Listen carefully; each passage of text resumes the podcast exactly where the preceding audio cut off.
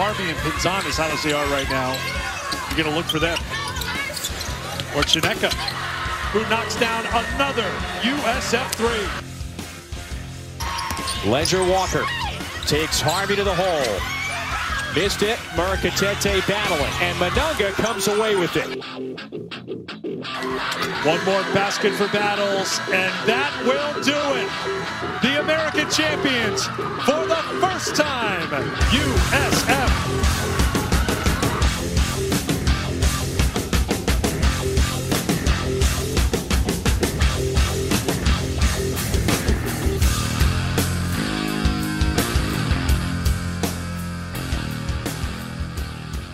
Right, welcome back to another edition of the Fletcher and Fowler podcast here. We get you ready for USF women's basketball is officially back on the court tonight. The women will welcome UTRGV or University of Texas Rio Grande Valley. They will come to the Yuengling Center uh, on the day this podcast drops, so Tuesday, November 9th at 8 o'clock. Uh, that'll be the back end of a doubleheader as the USF men's basketball team will play Bethune Cookman University uh, on Tuesday night as well. We'll have some more on the men later on. I was trying to get um, that podcast recorded, just kind of got lost in, in, in what was last week. I will kind of explain where my head has been at over the last week um, here in a minute with the podcast, just um, trying to you know, kind of get back on track here as, as, as it's officially crossover season. Uh, if, you know, like we mentioned when uh, Kelly Hines was on the program, uh, you know, crossover season, especially in November, is really, really, really rough for your friendly neighborhood local journalist. And uh, this is no different. And, you know, last year we really didn't get a chance to, to have it because the men, you know, only had a few non conference games, the women only had four and we you didn't get a chance to really see it again in its full glory. Um, but crossover season is rough. For me, it's more the um, end of basketball season to uh, the softball season in um, March that's really rough. Um, just because of how the sheer amount of softball games I, I cover in March, so that's kind of worse for me. But but this one ain't a joke this year. Like it's it's not. I mean, looking at looking ahead like to next weekend, um, USF plays Auburn. The men do at Amalie Arena on Saturday or on Friday night at seven, and then I've got to get on a plane to New Orleans the next morning to go to USF Tulane in the morning. So if that's any indication about where my head's at, and you know, uh, and ironically enough, where uh, play-by-play, excuse me, color announcer Joey Johnson is at. We were talking about it today at today's Jeff Scott presser, and uh, we're kind of in the same boat. So that's just a glimpse, you know. Uh, and then the women, obviously, you know, they won't have as many home games to cover because of the sheer amount of MTEs that they're pr- playing in. Uh, the Bahamas tournament, and then West Palm later in December. Uh, obviously, won't get a chance to have as many home games, but there's still games to watch on TV, and uh, for sure with with the way that the women are. Uh, that is going to be appointment television. As you know, over on Bulls 24 7, we of course cover men's basketball just as we should, just about every single night. And uh, we cover women's basketball over at Bulls247.com. So if you are fairly new to the website, fairly new to the podcast, that's that's what we do. We do cover women's basketball. We are one of the few sites on the 24/7 Sports Network that does. But why not? They've been one of the best teams on campus uh, over the last half decade. I, I really, really enjoy women's basketball. It's a it's a it's a grand time. Jose Fernandez is terrific. Uh, they're all really, really good people over there on the women's side, and they're just getting better and better with with the talent that they're bringing in on a uh, year in and year out basis. So, yeah, so that coverage kind of starts to today. Uh, get you get you ready for USF women's uh, game against UTRGV tonight. Uh, we've got none other than than play-by-play uh, broadcaster Derek Sharp on the program today. He'll come on in just a few minutes uh, to talk about the preview, and there's some good talking points because, of course, you know USF won the American Athletic Conference regular season and championship uh, tournament for the first time in program history, and first year after UConn left, and well, that's great and all, but but uh, at the end of the day, they they still were a second round exit in the NCAA tournament. and they got a, a an eight seed. So we'll talk about that quite a bit, and you know how much that uh, that eight seed really, really, really encouraged the uh, encouraged Jose Fernandez to schedule a lot tougher this year. Granted, you know he always puts together a really non-conference schedule, but this is easily probably the toughest one he's had uh, since he's been here. Um, I mean, you've got quality opponents. You've got at least potentially three of the Final Four teams from a year ago in UConn, South Carolina, and uh, defending national champion Stanford. So you've got three of the last, you know, three of the Final Four teams from from from last year's Final Four. You've got NCAA tournament, uh, you know, talent in in West Virginia. Ole Miss is supposed to be pretty good in, in those two games down at West Palm. You've got uh, you know a game against Syracuse. You've got a game at Tennessee. You've got a lot of these teams that are that are very very good NCAA tournament type type teams. You, you could meet Oregon in that in that uh, battle for Atlantis. You could meet uh, Buffalo, who gave USF trouble in the NCAA tournament a few years ago. You know, you've got all this talent in on this schedule that's absolutely huge. So we'll get into that, and we'll talk about that with Derek, and talk about you know just how last year really, really, really compelled uh, USF to um, go ahead and schedule like they did. So we'll get into that with Derek. We'll also talk about uh, the newcomers and who is new to USF's roster. Spoiler alert: they reloaded their roster uh, quite a bit.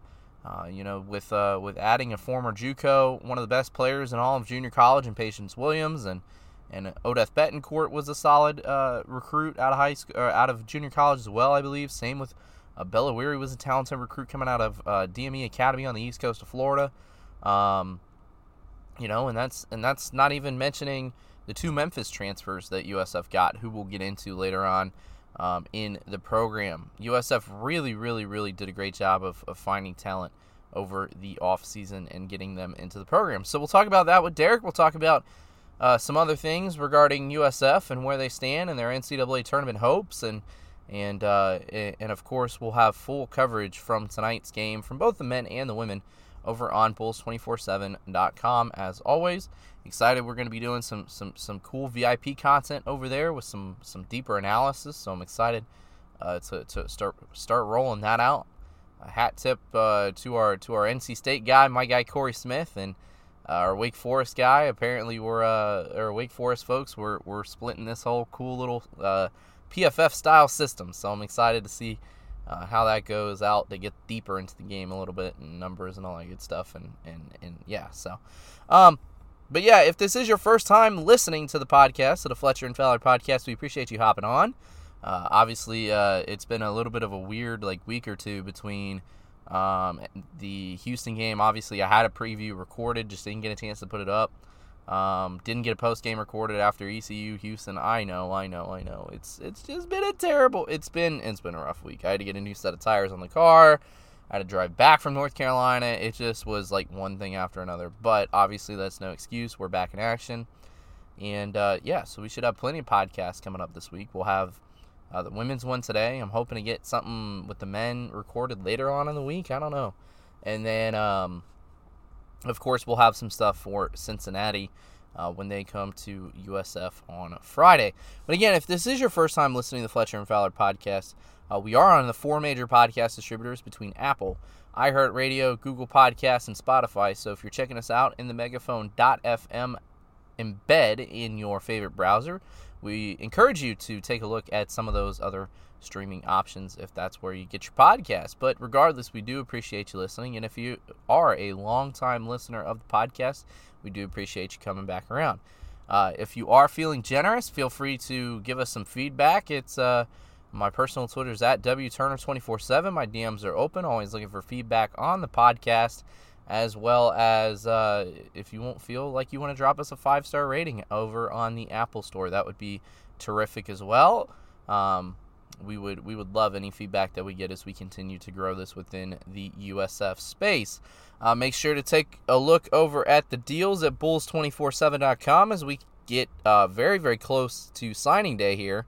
Uh, we are now just 35 uh, ish days away from signing day, which is going to be coming up sooner than you think. So make sure to check out the deals over at bulls247.com. Get your first month for one dollar that's cheaper than i'm sitting in a starbucks parking lot recording this yes another parking lot record intro whatever leave me alone cheaper than a cup of starbucks coffee cheaper than buddy brew cheaper than a cigar city beer one dollar for your first month and then 9.99 after that uh, you could also if you're feeling like you want to hop on for, for a full year we've always got our 30% off annual deal comes out to just about six dollars a month which is still cheaper than a cigar city beer so you know if you want to take advantage of those deals over at bulls247.com, we would be glad, glad to have you. So, without further ado, let me get into the interview portion, uh, kind of a talking por- portion since Derek and I basically work together. Uh, but Derek Sharp from USF Bulls Unlimited uh, joins the program now on the Fletcher and Fowler podcast to talk USF women's basketball as the Bulls get ready for their season opener on Tuesday night. And back now on the Fletcher and Fowler podcast is the USF women's basketball play-by-play uh, guy. I guess is the best way to put it. The the honorable Derek Sharp. Thanks a bunch for coming on. Well, honorable is definitely not the right way to put it, but yes, I will. I will go with guy, play-by-play guy, and that's uh that's the the next and the latest line of play-by-play events. We got soccer and volleyball, and looking forward to the hoops next. Yeah, it's it, it's it's the crossover season, which for us is is like the the the worst time of year, but for you it's even more so because of so- because of soccer and volleyball. I don't even cover those typically, but keep you busy. Trust yep, me. Yeah, especially with better. the women hosting the NCAA tournament again, and and it's got to be it's got to be awesome to be a part of all of that. But uh, obviously, here talking on our women's basketball preview, um, a- another uh, successful season, hopefully for the women. Went 19 and four last year, back to the NCAA tournament, won the American Athletic Conference championship, regular season and tournament, uh, and then lost to NC State in the second round of the NCAA tournament as an eight seed. And you know we'll get plenty into the whole seeding uh, situation as we get deeper in because you know that's kind of what we've talked about the last uh, you know week and a half, two weeks with Jose Fernandez, but just uh, you've gotten some time to to to spend with the team.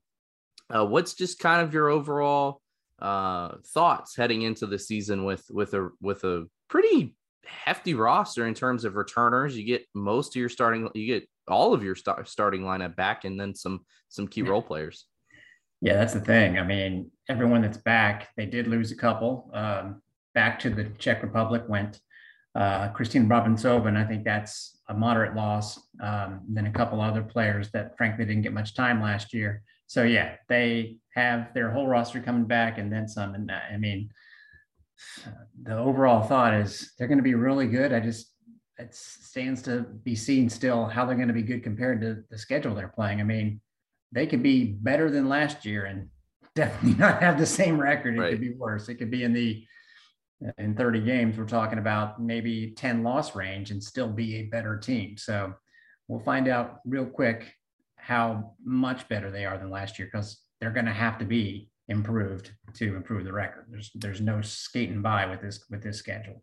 Yeah, USF head coach Jose Fernandez has has completely uh, done a fantastic job with the scheduling. Uh, Tennessee, Syracuse, uh, a, a, battle with either UConn or Minnesota, and then a battle with NCAA contender or Final Four last year, South Carolina or Oregon or Oklahoma or Buffalo, who's been solid in recent years. Then you get to play Stanford, the defending national champion, uh, about a, four days after that. VCU won their league last year, if I remember correctly. High mm-hmm. Point won their league for the first time in school history and was an NCAA uh, tournament team. West Virginia uh, was was a top, top 16 20. team in terms of RPI towards the end of the year. Just the schedule doesn't get easier they, through the first non first like 10 to 12 non-conference games. I mean, um, just when Jose was was scheduling this thing, he didn't he you, you and I both know he's not going to duck anybody. Well, they definitely wanted to beef it up as much as possible because, and you, this was all before the Big 12 news, because frankly, you look down the line, they're going to have to keep doing it because Cincinnati, UCF, and Houston might actually be, along with USF, the best four teams in the conference this year. I know Tulane can get into that mix, but realistically, Right. that's probably your best four teams, and you're losing three of them season after next, I suppose. Uh, so having that down the road, all of your conference strength is gonna not all of it. Obviously, you don't want to get carried away. They are going to add some teams, as we know. Right. But the ability to build your RPI once you get into conference, see you later. So you're going to have to build it going in. That's why you have to play not just the big schools, but round it out with schools like VCU and High Point, as you mentioned. Ole Miss is a really good example. It was actually originally going to be Texas Tech and West Virginia, but I Texas Tech fell through, and Ole Miss actually might end up being a better team. So Mm. there's another good example of how things changed relatively last minute. And then Stanford was the actual last minute ad. Yep. I'm trying to think of who they had coming back. They had another game on their schedule that it wasn't even close. It wasn't even a top 100 team. And when it, because I get the stuff ahead of time, when Yeah, it of dis- disappeared, I'm like, huh, it must be, they must be planning on something then after uh, Thanksgiving because there's a little gap there. And nope, there's no gap anymore. You add, and this says a lot for the program. I mean, you add Stanford, it wasn't just let's dial them up. It was knowing that Stanford was going to be at a separate event after Thanksgiving Yep. and that the Bulls were already there in the Bahamas for their previous event, event which is difficult enough. And they basically heard that Stanford's like, well, listen, we don't want to make this trip and only play two games. Right. So that's how that happened. Um, but it's necessary. It's absolutely necessary. And as you know, especially with UConn in the past years, they would lose to UConn and go up in the RPI. Well, that's the same kind of principle we're looking at with this schedule. Yeah. If they start winning these games, they're going to go in. They're going to be in the top ten for sure. Right. That's why they're whatever they're ranked right now is irrelevant because if they start winning, it's going to go sky high. They're ranked uh, 21st in the initial AP poll, if I remember correct.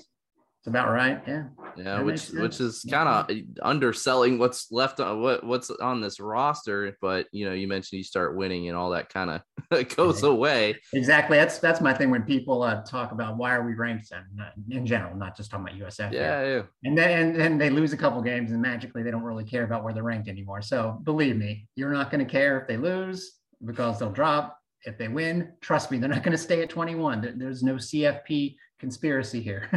if, they win, they will go up and go up quick.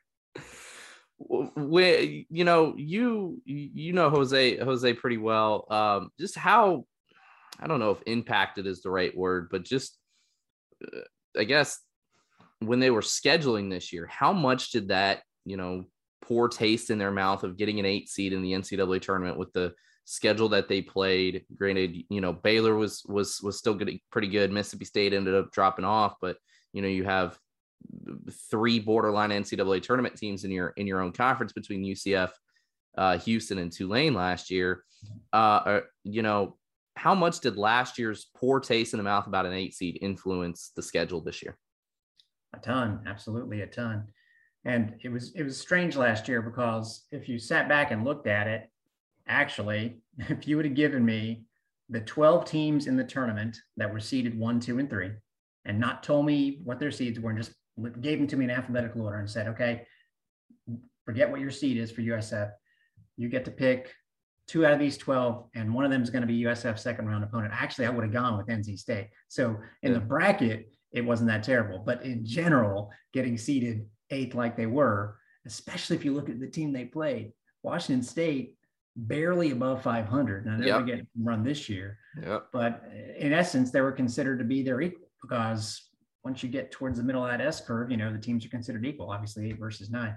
Um, and it, listen, we know that in the past, the seeding wasn't as relevant as the geography was concerned. I know that a, a few years ago, last time they made the tournament before last year was when they were the sixth seed, but that was only because FSU was the three seed. FSU, had- FSU had been the four seed, the Bulls would have been the five. If FSU would have been the second seed, the Bulls would have been the seven. I mean, they were going to go to Tallahassee no matter what. Last year, geography wasn't a factor, and that's why I think it really stung Mm. because if NC State was again FSU, same principle that I just applied, but in this case it was actual seeding and what the program was considered, and that that didn't go over well. So now there's no way, and ultimately what you want to do, of course, is get a top four seed. There's no way they're going to get shafted if they if they succeed against the schedule and if they win the conference championship. Right. For those that that you know maybe not were were up on the tournament last year, um, last year the entire tournament was held within San, the San Antonio and Austin, Texas area. USF played, of course, uh, of course they had to go play in Austin. Yeah, let me um, tell you, there, were only, there were only, three games in Austin, three. Exactly. That's why I was even more pissed. And I can tell you from being there, that's a long drive. I took an Amtrak train. Jeez. I took a train up.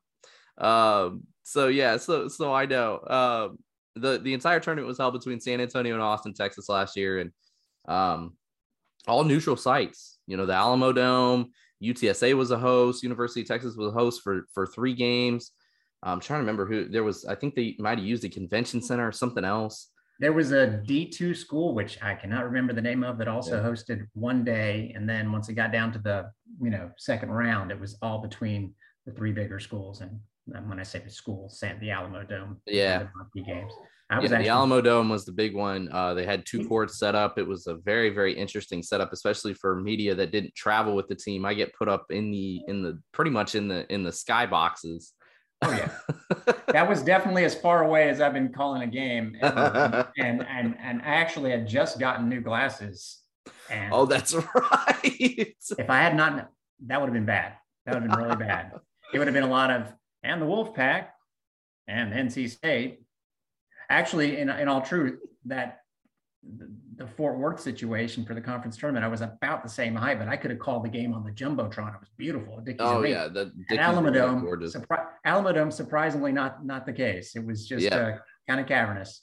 Yeah, but yeah, yep. that was it was definitely different. And even though the Bulls traveled well, uh, just didn't have a honestly did not have an NCAA tournament feel. It just didn't. It, no. it, had the feel of a yes, you knew it was an important game or games, but with no crowd or such a small crowd, it just didn't feel like it. Yeah, I don't I don't disagree with that whatsoever. That was a that was a weird weird thing and and with the way that that all uh, I guess was was was handled or or however and the way they all set it up, you know, uh, obviously with the inequities with the with weight rooms between the men and the women and and all the other things that were a topic of last year um yeah it, san antonio did their best and it was and it was a nice sure. uh, fantastic effort um but uh but yeah they're they're doing, things needed to go back to normal um this this year and hopefully back to normal uh means that usf will be a part of it again uh when you when we take a look at this roster uh, you know, uh, obviously we talked about the starting five returns. You get Pinzan back, you get uh, Sydney Harvey and, and Elena Tsineke back, and and you get Bethy, uh, you get Betty Mununga back, and you get Shae Leverett back. You get your entire starting five, um, especially between you know the four and the five between Mununga and Leverett. I mean, that's a that's a huge, you know, that's huge to get them to stay right. um, and not and not ch- choose to to graduate or go pro. When you see that four and five return, I, I think we were all kind of like, "Oh, this team has a chance to be something special next year." Well, it was funny because I thought it when it happened in their last game, and then I asked Shae about it. She said, "Yeah, you're right. They got in foul trouble, and yep, their last game was awful because not not how they played, but just because of how it went down. And we found out that NC State star center, you can't touch her. And if you do, it's a foul. And I'm not exaggerating. I mean, it got on my nerves. Usually I go into a game not wrong. focus on the officiating, but it really hurt them. Mm-hmm. And two things with that. One, I said, Shae, did the way your season ended, your career, quote unquote, ended, getting fouled out like that, make you want to come back? She said, I decided right then and there. Mm. So thank you, officials, in the second round of the NCAA tournament for Shae Leverett's return. But also, what happened there is the fact that their depth really got tested. And because it hurt them in the NCAA tournament the biggest stage, they decided to, if they could, add somebody via the transfer portal. Yep. And they happen to add who I believe is going to be their starting center. Shae Leverett probably is willing to accept this too, the type of player she is, but Dulcy Fankam Mendjiadeu is amazing. She's I, I, appreciate you saying her last name, so I have to. No I'm sure you're gonna have to. She also goes by Dulcie, thankfully. Uh, but um, but she is she's like Betty Mununga, but I think four inches taller. She's six yeah, four. She's six four. Yep. And she's same way. She goes for every rebound. Uh, she's money around the basket. she's got developed an unbelievable set of moves. She gets the ball, she can post up outside the block, and it's over when she gets the ball, and she'll swat your shot and she'll yeah. grab every board. So unfortunately, they can't play Shae, Betty, and Dulcie at the same time. It's, that's why I asked the question of Jose yesterday. Yep. So one of them is going to be out of the rotation, but the second, even if it's in the first quarter, one of them gets a foul, and you don't want to chance a second foul. Boom, you can make yep. a change, and that's going to be enormous. So yeah, you talk about the players that are coming back, and they can all shoot the ball. Elisa is tremendous, uh, but also the new players that they brought specifically from Memphis alone yep. are going to make a huge difference. And the other one being Aerial Wilson, who is confirmed as a backup point guard. So Pinzan doesn't have to play 40 minutes and you don't have to worry about a drop off however many minutes she sits out. Yeah, yeah, without a doubt. No, that for, she was playing 30 35, 36, 40 minutes a night, you know, every every single night. It was it was kind of crazy. Uh just you know how, how, but but she played well when she was in she played really really really well and that's why she was extremely deserving for the most important most improved uh player last year in the league I, i'll ask you this question since uh since jose since jose kind of skirted around it yesterday um what do you think is the next step for for lisa Pinzan and, and what she needs to to do to to to really vault herself even further because I mean, as Jose said, she's she's easily a top 20 point guard in the country uh, right off the rip. Probably just step up her defense a little bit. The one thing she does do a good job at is you know swiping at the ball without fouling because when she's having to play 40 minutes, none of that's going to happen with foul trouble. Uh, but that's essentially it. They have a couple of players that they know. And when I say they know, they know and the players know. Maria Alvarez comes to mind being another, Sydney Harvey actually being another that uh, they got to work on that part of the game a little bit. So yeah, she's almost a complete point guard. If she could sprout up three inches, she can work on that. Uh, but I'm, I'm not gonna I'm not gonna make her do that. So uh, that's it. But she is pretty much complete as you can be. I remember the first year was who was going to be the point guard, yep. and uh, it was Pinzan, It was a player who's since moved on to Liberty, I believe, that hardly played any for the Bulls. So that was a no-brainer decision. But yeah. now the interesting part of it is um, how Wilson is going to get phased in because she was a player that started right from the get go two years ago for Memphis. She has been their starter at point guard, not as good of a shooter, but definitely a point guard. She and Pinzan led the conference one two in assist to turnover ratio. So uh, that's notable enough that they moved last year's backup point guard, Mihaela Lazic. Actually, she told me she's kind of the two now. She's going to okay. be a shooting guard, which is something that hasn't necessarily been announced, but there you go. Yeah. And if there were if there were a few players talking talking about the Memphis transfers in themselves, if there were two players that or three players that down low gave USF the most trouble, it was Amari Thomas from Cincinnati, uh-huh. uh Mia Davis from Temple, yep, and Dulcie from Memphis. Those yep. were the three players that gave USF the most trouble down low. Amari ended up going to UCLA, I believe. Correct. Yeah.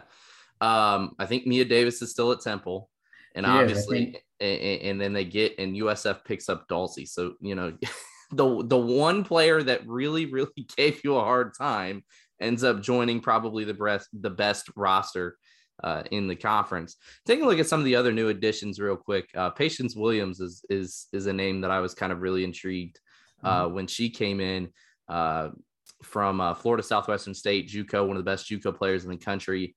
Uh, I think I asked Jose that during his first availability this this this fall. Um, how did she? Jose said that she's pretty much going to have to earn her minutes. How do you see uh, Patience and some of the other newcomers, and maybe an Odeth Betancourt? I know she hasn't had the best preseason per Jose, and um, you know even a Bella Weary or, or or an Aerial Wilson. How do you see everybody kind of fitting in or um, to the rotation this year? Well, it's frankly, it's going to be easy to remember this with Patience. She's going to have to live up to her name because I mean, right now she would be the backup at the four, obviously to Mununga. Right. But I just don't see. I, I think what's going to happen is if Betty's out of the game, you're going to have Dulcie slide to the four. Mm. I just don't think you're going to have between those three posts, two of them sitting at the same time. I just don't see that happen. In other words, Patience Williams is going to just slide in when there's foul trouble, but she's a great addition, no doubt about it. Uh, you mentioned Odeth Betancourt.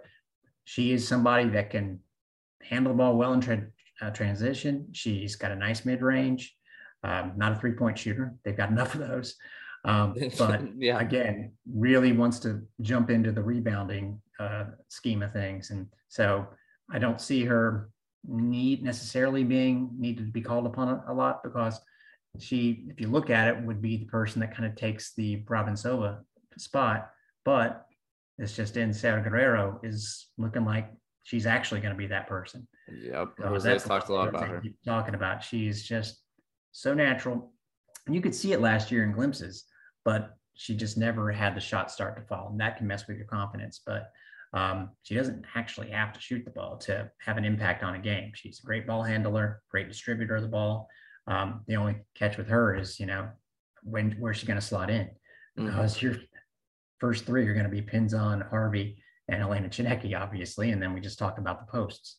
So I think Sara is going to be that first player off the bench. But again, the minutes, and then you throw in somebody like Aerial Wilson. Um, we'll we'll see about them. You mentioned Bella Weary. I, I truly think that this is just going to be, in essence, a redshirt year for her because gotcha. that's kind of what I figured with the depth on the roster. You look at her, and she definitely looks like a freshman now. She's got a great head on her shoulders. She's very talented. She can score the ball. There you'd go using college basketball phrases.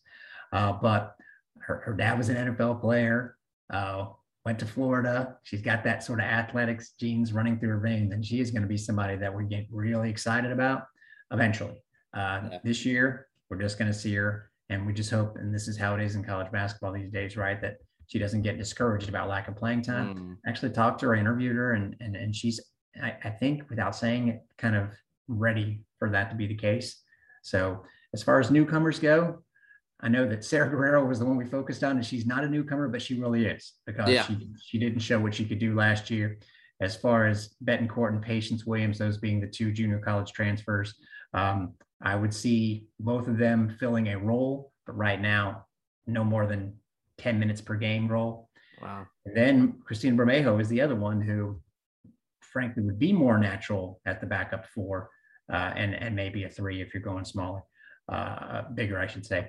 But she has been dinged up, and she's still probably a ways away before she's been on crutches. She's probably a ways away before she comes into the lineup. But the good news is, they they don't need everybody to be healthy right, right now. They, right. They're that, they are that deep. Right. Yeah. No. This is. I think this is the the deepest team since that that Jose's had. Is it is Why it maybe is it maybe too too too extreme to say that? Um, I'd have to go back and look at it, but no, it doesn't sound extreme at all. And um, you look back at some of those NCAA tournament teams, and, and frankly, they were going seven deep. That was it.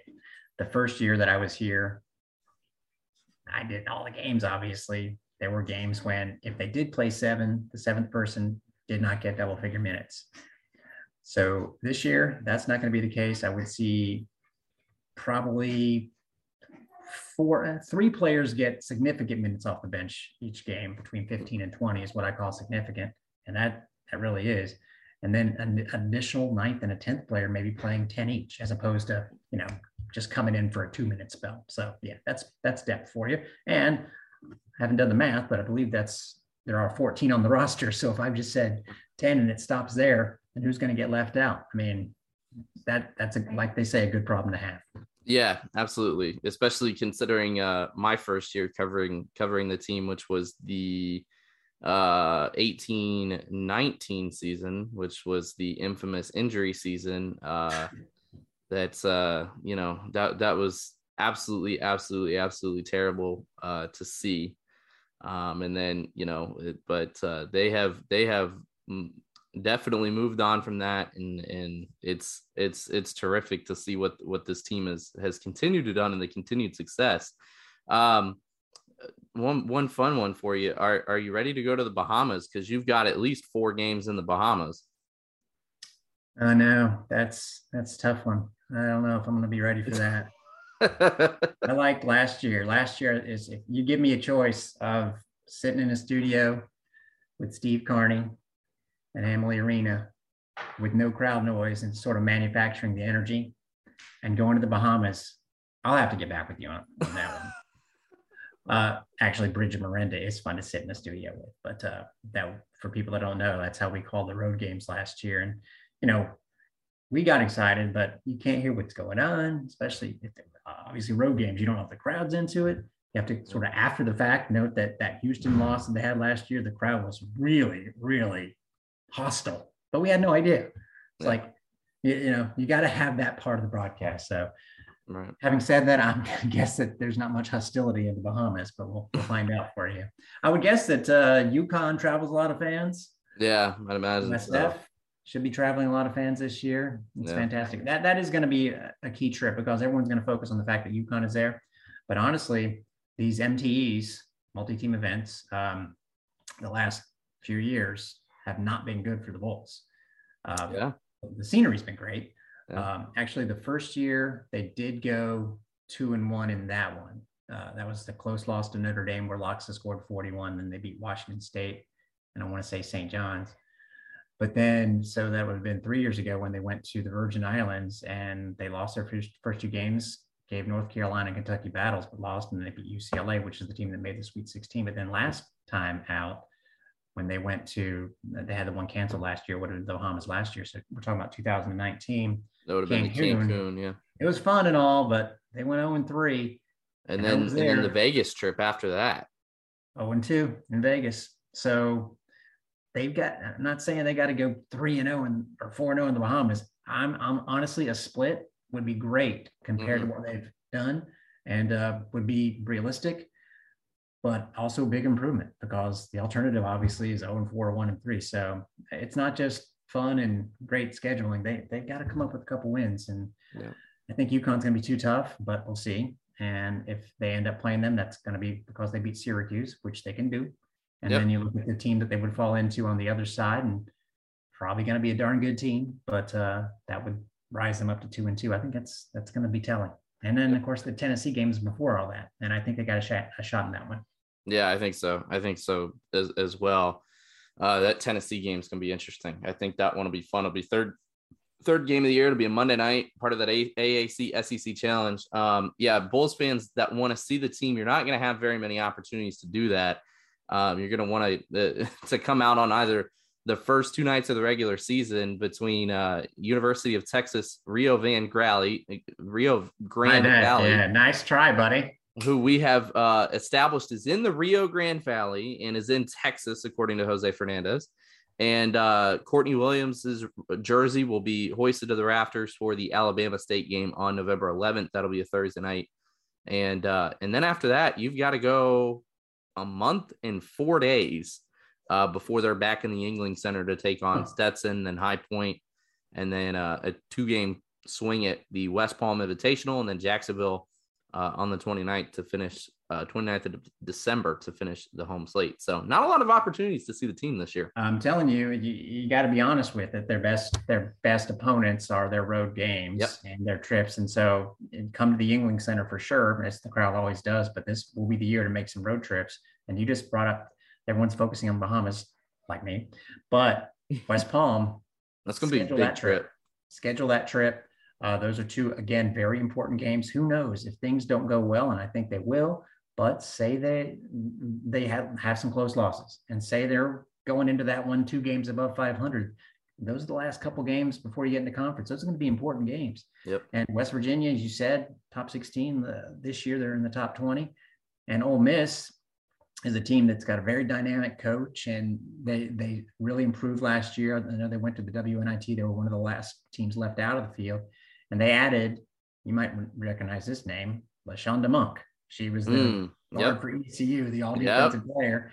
Yeah. Those are the two big players that left. Well, you mentioned Mari Thomas, so three. Jacayla Jordan went to Mississippi State. She was the. Man, I was so upset when Jacayla Jordan transferred out. I loved getting a chance to watch her. She was fun. Yeah, she well Mississippi State liked her too.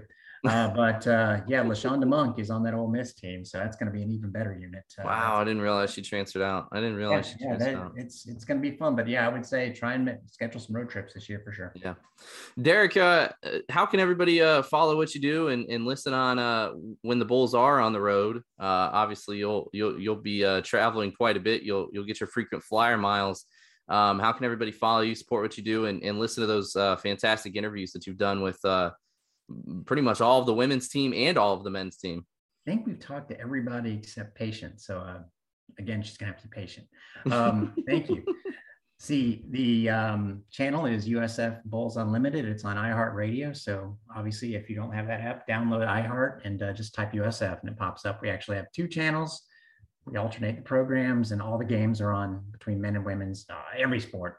If you want to listen to USF athletics play-by-play, it's on one of one or two of those stations. And then uh, if you want to follow me every day, uh, you can follow me on Twitter at Darek Sharp, D A R E K S H A R P, and every morning on Bulls Unlimited the Daily Show Bulls Beat. We do highlights, we do interviews, we do all sorts of stuff, information, news. And then if you miss anything, we've got a SoundCloud page. Just go to SoundCloud, type USF, and you'll see it's the unlimited unloaded page. That's where we put all the interviews. So if you want to go back and listen to all the women's basketball, like you say, men's basketball interviews of basically the entire rosters, they're on there now. Appreciate you asking. Yeah, absolutely. Darek, you do a, a, fantastic job. Always one of the hardest hardest workers around. I'm always seeing you you you uh you around USF at pretty much every darn event. Michael Kelly gives me grief for for being around all the time, but I'm like Darek's here more than I am. Um, you do a great job too, man. Thank you. I appreciate making, making the road trips making the road trips that that really does impress me. I will be. I should be at the West Palm games. I don't know. I don't have a passport, so I won't be able to go to the Bahamas, unfortunately. But I'll make those West Palm Beach games for sure.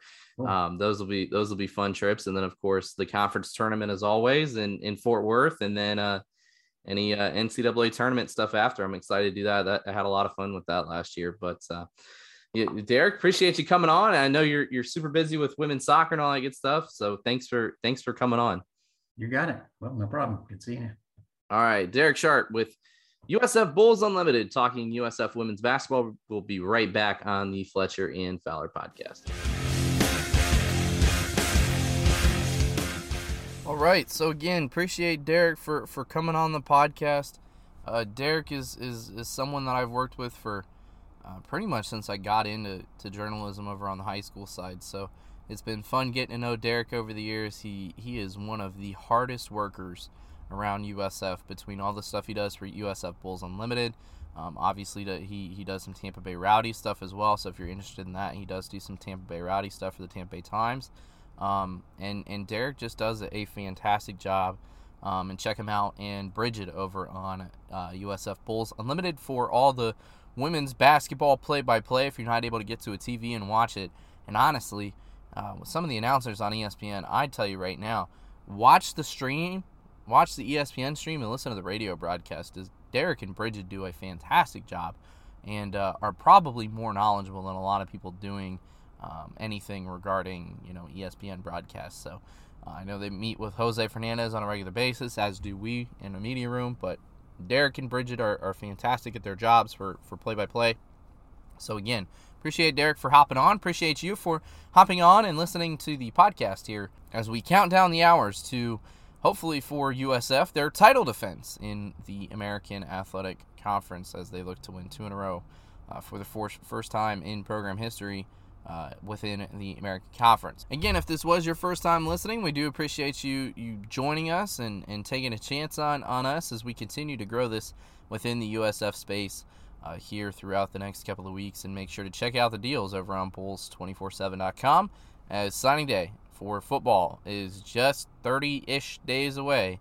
So make sure you get all the latest news. There's going to be a lot of transfer portal stuff, obviously, some more high school momentum. I think November is going to be a huge month for USF, and that's what I've kept saying. Uh, obviously, with Eddie Kelly from West Orange making his commitment uh, last week, that was big. So uh, I think the program will continue its momentum heading into the later months of the cycle. So make sure to, to keep taking a look at that, and uh, appreciate everybody for, for listening, and we'll be back uh, very soon, later this week, with either a Cincinnati preview or we're going to bring Louis Gachette on and talk defense with him or something of that nature. We'll have some we'll have some different content this week, um, podcast wise. So excited to bring that to you. Um, again, appreciate everyone for listening. Have a great rest of your morning, afternoon, night, whenever you might be listening to this podcast, and we'll catch you later uh, here on the Fletcher and Fowler podcast.